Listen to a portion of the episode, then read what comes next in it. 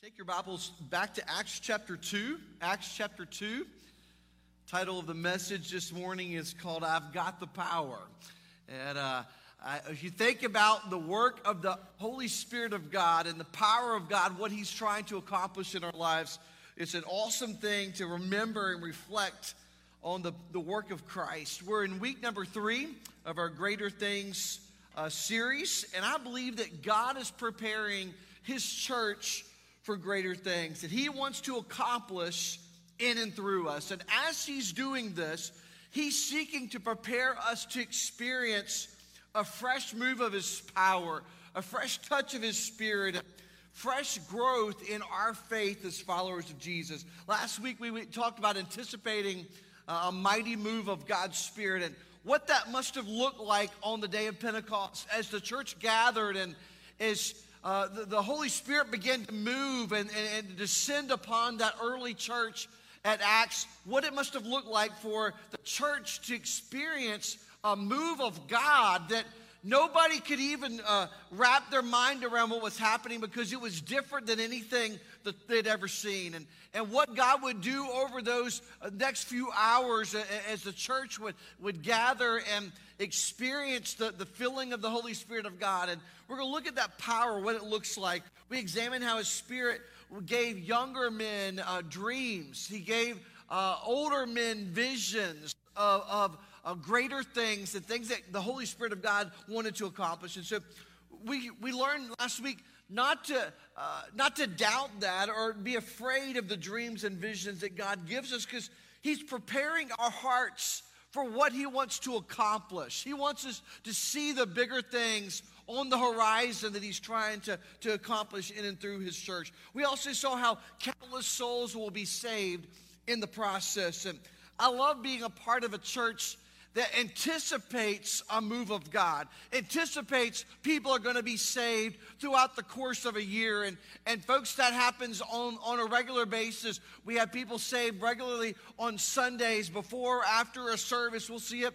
Uh, especially on big Sundays like Christmas and Easter, where people will give their heart and life to Jesus Christ. In our, our children's ministry, in our student ministry, we see kids saved on a consistent basis and throughout the year. We have people say at funerals. We've, uh, I remember one funeral in particular here.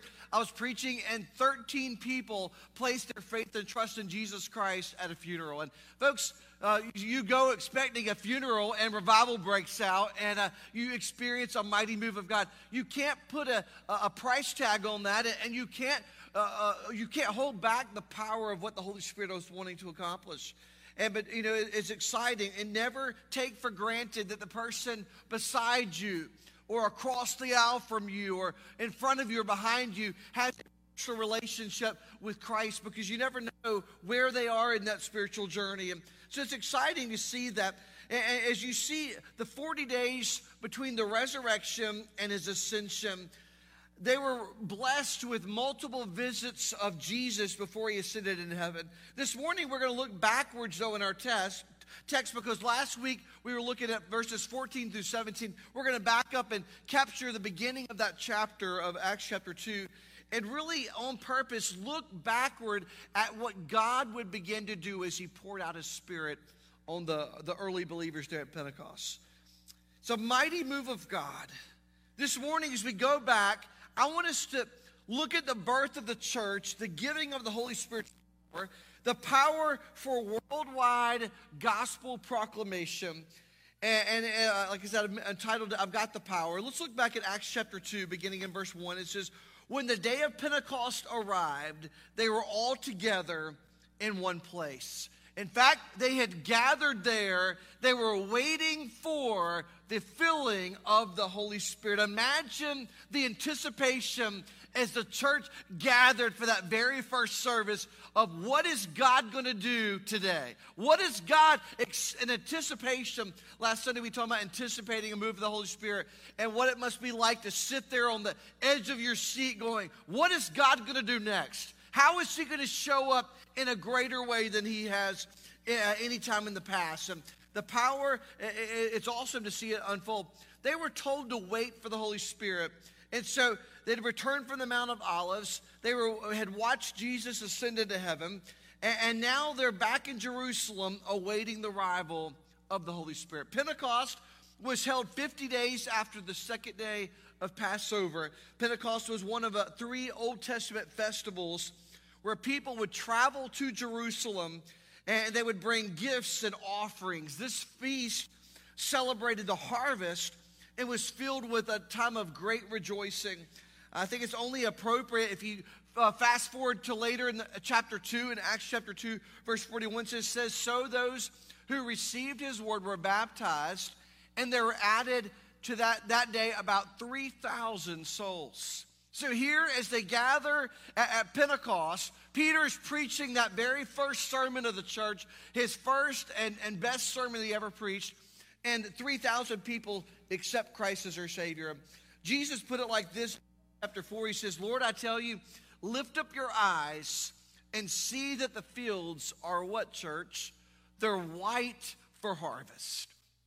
I didn't grow up in a a cotton uh, area, but I, grew up there uh, in this area where our church sits used to be a, a, tobacco field. And, and there's a certain look when tobacco is getting ready to be harvested, and you can just sense it. People that grow up in areas where there's cotton, uh, we were playing, uh, our kids were playing sports in uh, different parts of eastern North Carolina, and you're driving, and as far as you can see, that white is just across every single field. And it, and every time I see those fields of, of cotton that are ready for harvest, I'm thinking of this very text because it was a reminder the fields are white unto harvest. Several years ago, uh, I was with our students on a mission trip in Nicaragua, and I remember we had been out all day canvassing this whole entire village, whole entire town. Joshua will remember this because he was on this trip, and I remember distinctly telling our students not to drink the water on this trip. I said, you know, don't drink water. If people offer you a glass of water, make sure it's coming out of a, a you know, a, a, some type of the bought thing. Uh, it's not coming out of their tap and uh, he's over there drinking water. And uh, I was like, oh, Lord, we're going to end up in the emergency room, parasites, who knows. But uh, God protected him. He's got a gut made of steel. But uh, we, were, we were over there and we were canvassing this area with Pastor Omar. And and every house we would go to, we would share the gospel of Jesus Christ and give them literature and invite them to a, a church that was being planted in their village. And we get down to the very backside of this village, Stephen, and I'm I'm looking up, and literally it was on the side of a hill. I don't know if it was a mountain, but a huge hill. And as far as you could see, you could see 10 roofs that were just uh, covered by tin. And it just, it reminded me of this very passage of scripture. The fields are white unto harvest. People got saved that day. And I remember listening to different ones that, that were with us sharing the good news of the gospel. And some were translating for our team. And, and we were able to lead people to Christ and thinking, what a powerful picture uh, of the harvest fields that are ready to be harvested. And so we see that the day of Pentecost had arrived, literally meaning it had been fully completed or fully fulfilled. And, and we see believers were all together in one place. Other translations uses the term they were with one accord. And it's really a musical term, Michael. And don't you love this cool new piano? I mean, it's the same piano sitting inside this super vintage uh, cabinet here. But uh, you, you, see it, the piano, it's a chord. They were all together in one accord. And it's like, it's not just one note. You know, when you start off uh, in piano lessons, uh, you start playing with just one finger and just one note. And, you know, just, uh, but before long, you start adding in multiple notes and it forms a chord. Multiple notes form that chord. And it's, it's just, they're all together in one accord. It was a musical term that strike the same notes together. These first followers understood the importance of gathering together and what God wanted to accomplish as the church gathered for worship. And it was obviously a, a value uh, they would see over the next several chapters. And if you look at Acts chapter 1, verse 14, it says, All these with one accord were devoting themselves to prayer. We see uh, uh, in Acts chapter 2, verse 44, they all believed were together and had all things common. In verse 45 of the same, or 46 of the same chapter says, day by day, attending the temple together. Think about what they would have missed if they stayed home on that day of worship, the very first day of Pentecost. Can you imagine, Stephen, what would have happened if you just kind of hit that snooze about 15 times and, you know, turned it over and all of a sudden, I mean, everywhere you go, you're encountering somebody whose life was radically transformed at Pentecost and you slept in that morning. I mean, you can imagine that. I mean, of all days to skip church, this is not the Sunday to miss going to church. And it reminds me of a, a boy a few years ago that was sick on Palm Sunday. His family gets up and they go to church and they come back and they all have palm branches in their hand. And the father explained to the boy that uh, they all had these palm branches, and when Jesus came to town, they were waving branches to honor him. And the boy responds, Sure, the one Sunday I skip church, Jesus shows up. And, uh, and the reality is that sometimes, you know, we can sit there and think, oh, well, they're not going to miss me if I, if I don't go to church. The church is better and stronger together when we're in one accord, when we're all together seeking the heart of God, praying for a move of the power of the Holy Spirit. So the Holy Spirit gives us power to accomplish his plans. Let's look now at these signs that he gives. First of all, he gives us the, the, there are powerful signs, audible, visual, verbal signs, but we see, first of all, the power. The first sign is audible. And verse 2 says, Suddenly there came from heaven a sound like a mighty rushing wind, and it filled the entire house where they were sitting. This wasn't an actual physical wind that was blowing through. Otherwise, some, of the, uh, some people's toupees would be kind of flop, flopping in the wind as, as, a tornado was blowing through the building. And I mean, it wasn't that kind of, some of them be holding their hair down and, you know, trying to keep, you know, Charles Stanley has like two hairs that he wraps around his head like 15 times and he'd be flopping up in the wind. And uh, imagine Donald Trump, you know, hitting his hair in that. It's, it's crazy, but I'm getting, I'm losing, I'm back, uh, digressing. But uh, says it's like a sound of a mighty rushing wind, and it's something where it began to fill the place, and people began to hear the, the wind and the move of the Holy Spirit of God, and they begin to come into the house of the Lord. It says they were sitting there. And it's significant because most postures for prayer was kneeling, uh, and yet they were saying they were sitting because they were anticipating the Spirit of the Lord arriving in that place. And when the Holy Spirit came down unexpectedly, it was all God's doing. The word for wind here in our text is also the word for spirit and represents the power of God. We first see the Spirit's work in creation in Genesis chapter 1, verse 2. It says, The earth was without form and void, and darkness was over the face of the deep. And the Spirit of God was hovering over the face of the waters. We see a, a powerful move uh, of the Holy Spirit's power, the Spirit's work in the new creation. In John chapter 3, verse 8, it says, The wind blows where it wishes, and you hear its sound, but you do not know where it comes from or where it goes. So it's with everyone who's born of the Spirit.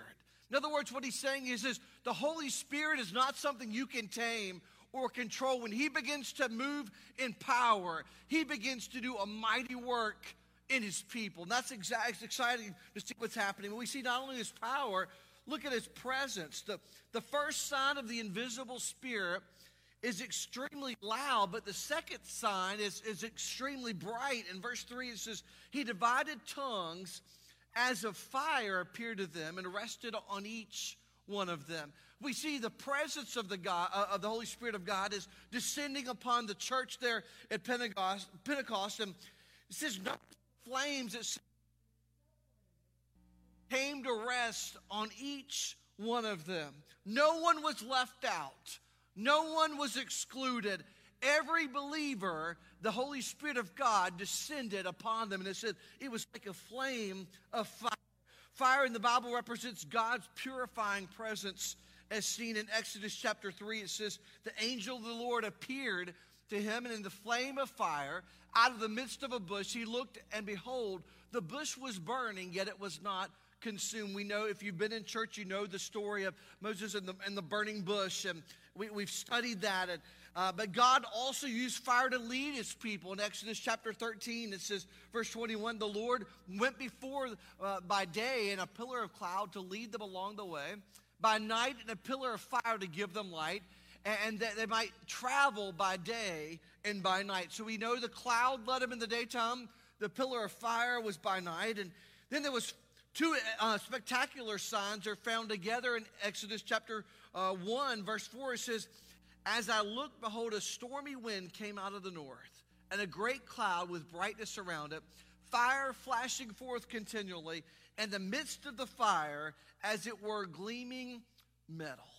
So they see not only the power, but they see the presence of Almighty God is descending upon them. But then there was also a proclamation, and you see the gospel is being shared in their midst. That third shining or stunning sign of the Spirit is verbal, and it's found in verse 4. It says, They were all filled with the Holy Spirit, began to speak in other tongues as the Spirit gave them utterance.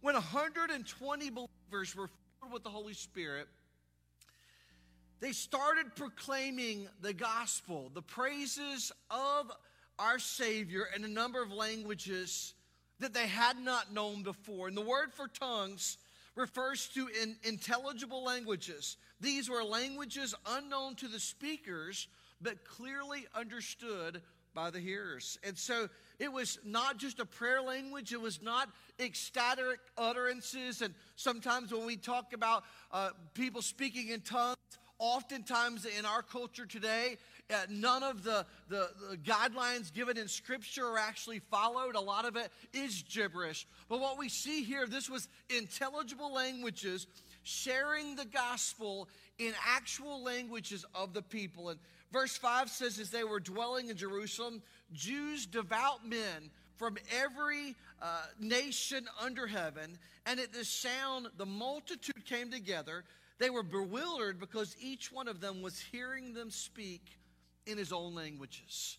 In other words, the word is bewildered. They were in awe that here's people that were considered uneducated, unlearned, uh, hicks, uh, rednecks, uh, country boys are speaking foreign languages that they're like, there is no way they can speak that language. I mean, I'm telling you, I had uh, multiple years of Spanish, but Every time I go on a mission trip to a Spanish speaking country, I mean, it's like all bets are off. I mean, I know donde está el baño because you have to go to the bathroom. I mean, you have to ask certain th- uh, things about food because you want to make sure you're not eating a, a dog. But, you know, that, well, that's in India. I'm sorry. But, I mean, different places you go, you learn what you have to do to get by with. But here they're speaking is saying they're actually speaking the language. And on occasion, we'll have someone on our team that may speak the language, but the majority of the time, we're dealing solely with an interpreter, and you're just praying. I mean, I'm praying like, Lord, help what's coming out of this country boy's mouth is actually being understood in, in, in this Indian dialect because there is no telling what he's actually preaching up there uh, beside me on the pulpit. But we're seeing there's a mighty move of God. They were bewildered. Uh, the, and we, we have a clue about this. The word language here is from the Greek word dialecto, which is where we get our word dialect. The people are unsettled because they recognize these people are speaking in a foreign language that they've never studied. And they're sitting there going, oh my word. You know, some of us as parents will look over at our kids and they're making, you know, straight A's in school, and you're thinking to yourself, where did they get that from? I mean, mom's looking at dad going, it certainly wasn't you. But you know, but you're looking at your kids like, where did this come from? I mean, whose child is this? I mean, where did they get those smarts? And and obviously in our family, they got it from their mom, but they, they were amazed or astonished, saying, All these are speaking. Are they Galileans? They were beside themselves, and it was out of their minds. They marveled and wondered at what was happening. It was a true miracle to experience. And Acts chapter 2, verse 43 says, All came upon every soul. Many wonders and signs were being done through the apostles. They were in awe. Uh, Acts chapter 3, verse 10, they were filled with wonder and amazement. It, it, was something that was blowing their minds. Acts chapter 4, verse 13, when they saw the boldness of Peter and John, perceived that they were uneducated common men, they were astonished. Now, if you go back to our uh, just a few weeks ago and study in the, in the book of Mark, what was Peter and John's occupation? They were fishermen. They were they were casting they were casting nets out there and bringing the fish in. So these are not known for being very smart, uh, wise, uh, intelligent men. They had kind of a, a, common job, and they were kind of the some of the lower uh, people on the totem pole, so to speak, in that culture. And yet, people are wondering how did they learn how to speak in all of these foreign languages? It was striking. Galileans were known to be uneducated. They were culturally backward. They were hillbillies. They were hicks. And some of you are thinking, looking around, going, they were from North Carolina. I mean, you moved here from somewhere else, and you're thinking they were a bunch of rednecks. And uh, but folks, the reality is, is the power of God began to move in the hearts of these Galileans. The followers were flabbergasted because these Galileans could speak fluently. Verse 8 says, How is it that we hear each of us in our own native tongue? When we consider the different areas where the pilgrims came from, it's remarkable. If you look at verse 9, it says Parthians, Medes, Elamites, the residents of Mesopotamia, Judea, Cappadocia, Pontus, and, Asia, Phrygia, Pamphylia, Egypt, other parts of Libya belong to Cyrene, visitors from Rome, both Jews and proselytes, Cretans and Arabians, uh, we hear tell them telling in our own tongues the mighty works of God. So it would be like this morning if we were to ask you, say, stand up.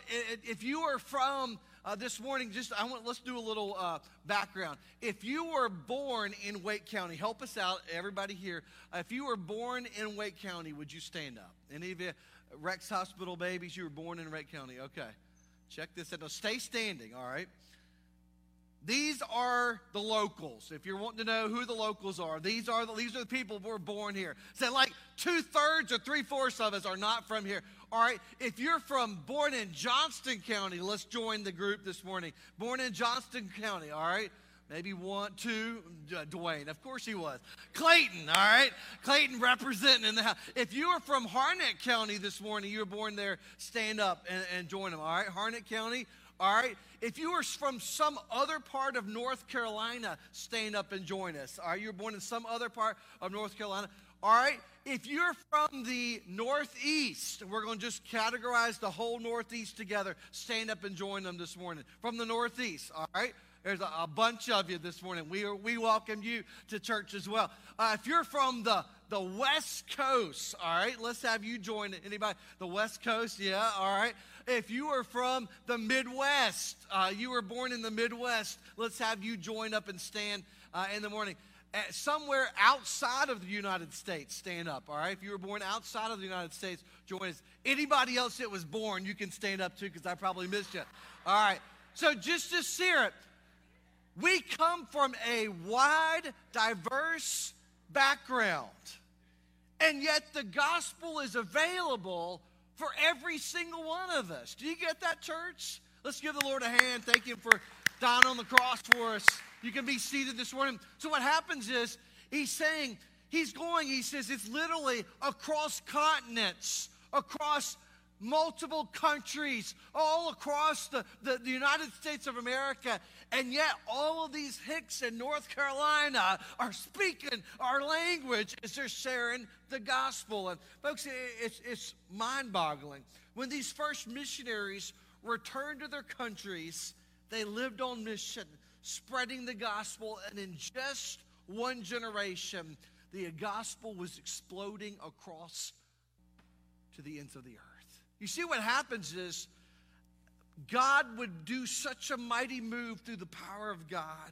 And, folks, and we know how it all ends in Revelation chapter 7, verse 9. It says, After this I looked, behold, a great multitude that no one could number from every nation, from every tribe and people and languages, standing before the throne and before the Lamb, clothed in white, robes with palm branches in their hands and saying out with a loud voice, crying out with a loud voice, Salvation belongs to our God who sits on the throne and to the Lamb. See, what happens is people from every tribe, every tongue, every nation hearing the gospel in their language. And it's, it's such a beautiful picture. If you go back to the beginning, Adam and Eve were made in the image of God. Their mission was to multiply and, and fill the earth. And, but after sin entered the world, humans were more interested in making a name of themselves. It was pride. And, and so instead of filling the earth, they came together in rebellion against God. The wording in Acts chapter 2, along with the reference to the languages, many nations, makes me think of Pentecost as sort of a reversal of what happened at the Tower of Babel in Genesis chapter 11. Instead of spreading the fame of God's name, in Genesis chapter 11, it reveals their self centeredness, their pride, their ambition as they declare, let us make a name for ourselves. And so, as a result, there at the Tower of Babel, Yahweh came down. He confused the languages, He spread them out across the continents. Here in Acts chapter 2, we see the Spirit of God coming down to proclaim salvation by making the gospel intelligible in all languages. So at one point, he told him, Go and fill the earth. Then all of a sudden they became prideful and, and, and started making a, uh, this, this temple or the, this tower to the heavens to build a name for themselves. God disperses them and now, here in Acts 2, he's sharing the gospel in every tribe, tongue, and language. And it's fascinating that God's word first to Abraham after Babel was to go. But, folks, in Matthew chapter 28, he tells us to go and make disciples of every nation. And, folks, he gives us a command of, of how we are to share the good news it's important because Christianity is not a Western white person's religion. Think about it. It was birthed in the Middle East, and the gospel must go globally. Sometimes we get the mindset, you know what? The American church, we have arrived. I mean, good grief, check this out. I mean, sometimes I can sit there and, and we can. You got the, the buildings, you've got the people, you've got the bands, you've got, I mean, it's it's in lights and it, we can be so enamored and somehow forget that there's an entire world dying without Jesus Christ. And folks, Jesus Christ died just as much for those people in Wake County who live in Wake County or, or Johnston or Harnett County today as he does for the remote villages of Northeast India where we travel by foot because there are no actual roads to get those villages.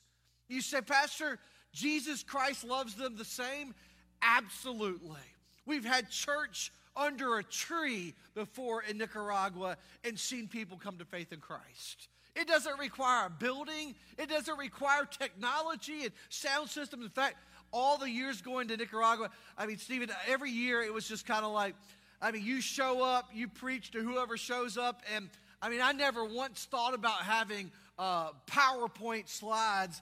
And one of the churches we went to was a new church plant, and it was a church plant in the city of Managua, and it was to a white collar crowd. These are intellectuals. These are the doctors and lawyers and the people in the city of Managua uh, that, that were well to do. And we walk into a five star hotel, and there is like videos playing and lights. And I'm thinking to myself, what have I walked into? I mean, it was so different from every other place I've ever been in Nicaragua. But it, it goes to show it goes across cultural barriers. It doesn't matter where you're at. And, and in that service, probably two thirds of the people spoke English that day. And I was like, this is the coolest thing I've ever seen. But, folks, it was different because uh, most of the places you go there, no one speaks this, they don't speak English, and we're struggling to communicate. It's important to realize evangelism goes across cultural barriers. To evangelize effectively today, we must bridge cultural barriers and preach the gospel in one's heart language. We've got to be willing to take the good news across these barriers. John Piper reminds us we are called to be sojourners, not settlers. Many churches, he says, need to be summoned forcefully out of a merely settler mindset to a pilgrim mindset. He says, if the settler mindset dominates a church, we will not reach our neighborhoods or networks of unbelievers or nations of the world for Christ. He said it's not just missionaries that need a risk taking, comfort disturbing, semi nomadic pilgrim mindset. We all do. Christ did not call us to settle in on this earth as it is. He says he called us to be exiles and sojourners on the earth. While these spectacular signs are unique and unrepeatable, church, we are called to live their significance in our current culture today. Some want to recreate the signs. But, folks, the most important thing is to reflect their significance of the move of God and the power of the Holy Spirit on His church. The signs are incidental, but folks, the Holy Spirit of God today is very essential. You cannot uh, displace a move or the power of the Holy Spirit. Since the Holy Spirit gives us power to accomplish His plans, He gives us three significant truths that we're to apply in the church today. He says, the Holy Spirit has been universally poured out on all believers. In the Old Testament, God's Spirit settled upon a few selected individuals. Before, but since Pentecost, the Holy Spirit comes upon every believer at the point of salvation. And, and instead of only being with the disciples, the Holy Spirit takes up residence within each one of our hearts if you know Jesus Christ is your Savior this morning. In fact, Jesus said in John 14, He says, I will ask the Father he will give you another helper. He says to be with you forever, even the Spirit of truth, whom the world cannot receive, because it neither sees him nor knows him. You know him, for he dwells with you and will be, will be in you. But God's plan is to spread the glory of the gospel, church, to all nations through church. That's God's plan for the ages. In Ephesians chapter 3, verse 10, it says, so that through the church, through the church, the manifold wisdom of God might be made known to the rulers and authorities in the heavenly places. David Platt said this he says, The church is God's plan A. There is no plan B. As a planner, I like to have a, a backup, all right? Uh, I like to have a, a, a, second plan. If we, and every year, uh, our, uh, Jessica's not in the building right now, she's in children in uh, Kids City, but, you know, uh, whenever you're a, kids uh, leader, worker, leading a kids ministry, every year we have the, the big Easter egg hunt on Easter Sunday, and I'm telling you, uh, you never know how the weather's going to cooperate. And you're, you're planting this big, you know, 3,000 Easter eggs out there on the field. And I mean, you show up on Sunday morning and it is pouring raining. I mean, you're thinking, what in the world? You can't plan for those things. So you always have to have a plan B. But folks, the church is God's plan A. There is no plan B. We are to and ever since that birth of the church in Acts chapter 2, the church's mandate is to gather and grow and to give and go to spread the gospel of Jesus Christ. We see also all believers are now empowered to be witnesses for Jesus Christ. The meaning of the word Pentecost was not to encourage believers to have an ecstatic experience for their own edification, but it was that we might be empowered to live on mission by telling the story of God's glory. God wants us, upon receiving the power of the Holy Spirit, to go and share it with those that we come in contact with. Because we have the Holy Spirit, you and I can now fulfill the mission found in Acts 1 8 that you will receive power when the Holy Spirit has come upon you and you will be my witnesses. That's what we call in church life voluntold. All right, you just got voluntold. Uh, I went out uh, earlier this morning, and uh, one of our uh, deacons, Keith, came in. and I said, "These two young men are going to help you uh, put all of the communion supplies together this morning." And I said, "You just got voluntold." All right, so that's how it works sometimes in church life. But you know, he says, "And you will be my witnesses." It's not like, well, Pastor, I didn't get the gift of evangelism. Yeah, you did. He gave it to us to the power of the I didn't I'm not an outgoing person, Pastor David. Well, get over yourself. He says, You will be my witnesses in Jerusalem, in Judea, in Raleigh, in Cary. Yeah, those people need Jesus too. I in Johnston County. Yeah, those people need Jesus. Those in Benson, I mean, they need Jesus too. And, and, folks, what happens is as we're going forth as a witness, He's calling us and equipping us to be the person He's called us to be. Holy Spirit gives us power to accomplish His plan. Acts 4:31 says, "When they had prayed, the place in which they were gathered together." What's that? Shaken and they were filled with the Spirit and continued to speak the word of God with boldness.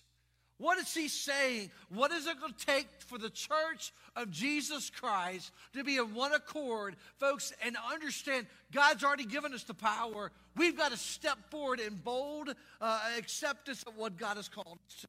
Powerful example of a witness ignited by the Holy Spirit's power took place a couple of years ago. I was following this story um, on, on the news, and so I remember seeing it flash across my, my, my phone as an update. And uh, it's a story of a, of a, a Dallas, former Dallas police officer. Her name was Amber Guyger. She entered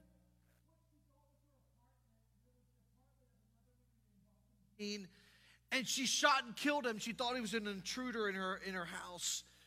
She was found guilty of murder and sentenced to 10 years in prison. Botham's brother, his name is Brandt, was, was allowed to appear before the judge to statement. He addressed Amber Guyger directly in the courtroom. They showed all this on live TV. You can watch this. I, I saw this live on my phone. He addressed Amber Guyger directly. What happened next can only be explained by the power of the Holy Spirit speaking through him as he gave a strong witness for Christ. And I'll be honest, I was sitting there watching this on my phone, bawling, crying, thinking I've never seen anything like this in my life. He says, if you truly are sorry, he's speaking to the lady who killed his brother. Myself, I forgive you. And I know that if you go to God and ask Him, He will forgive you. He says, I love you. I'm not going to say, I hope you rot and die like my brother did, but I presently want the best for you. I don't even want you to go to jail. He says, I want the best for you because I know that's exactly what Botham would want for you.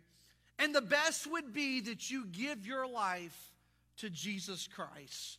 I think giving your life to Christ would be the best thing that Botham would want you to do. And he says, again, I wish anything bad on you. Then he turned to the judge and made a request. He says, I don't know if this is possible, but can I give her a hug? Even the newscasters that were showing this and then talking about it began to cry because he says, Can I give a please? And the judge said yes. And so he goes over and gives this lady who had took his brother's life in cold blood, it took his life, and he hugs her.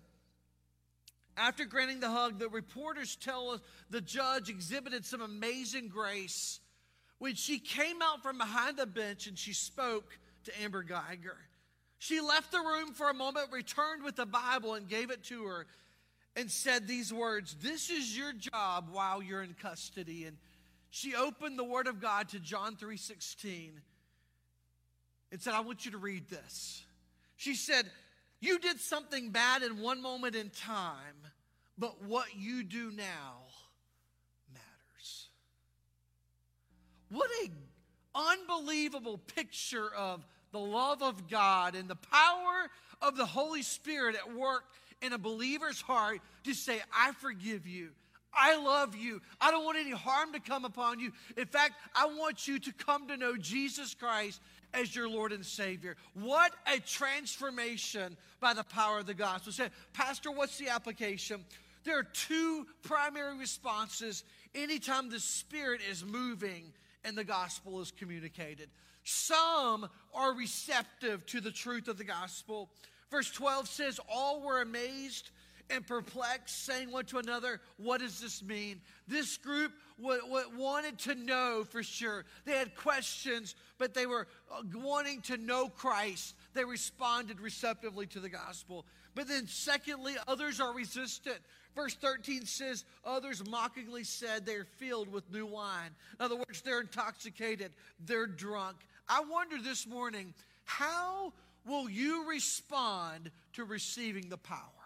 Because you see what happens is the power of Jesus Christ was given to us so that you and I could go forth as a bold witness of Jesus Christ and his power to transform our lives. How are you going to respond to the power? What happened to those first followers there at Pentecost? How God worked through them can and must happen to the church today if we're going to accomplish greater things. Church, we must live out the gospel in our daily lives and walk in his power if we're going to impact our city and see greater things accomplished for the kingdom of God. Holy Spirit, would you move in our hearts this morning?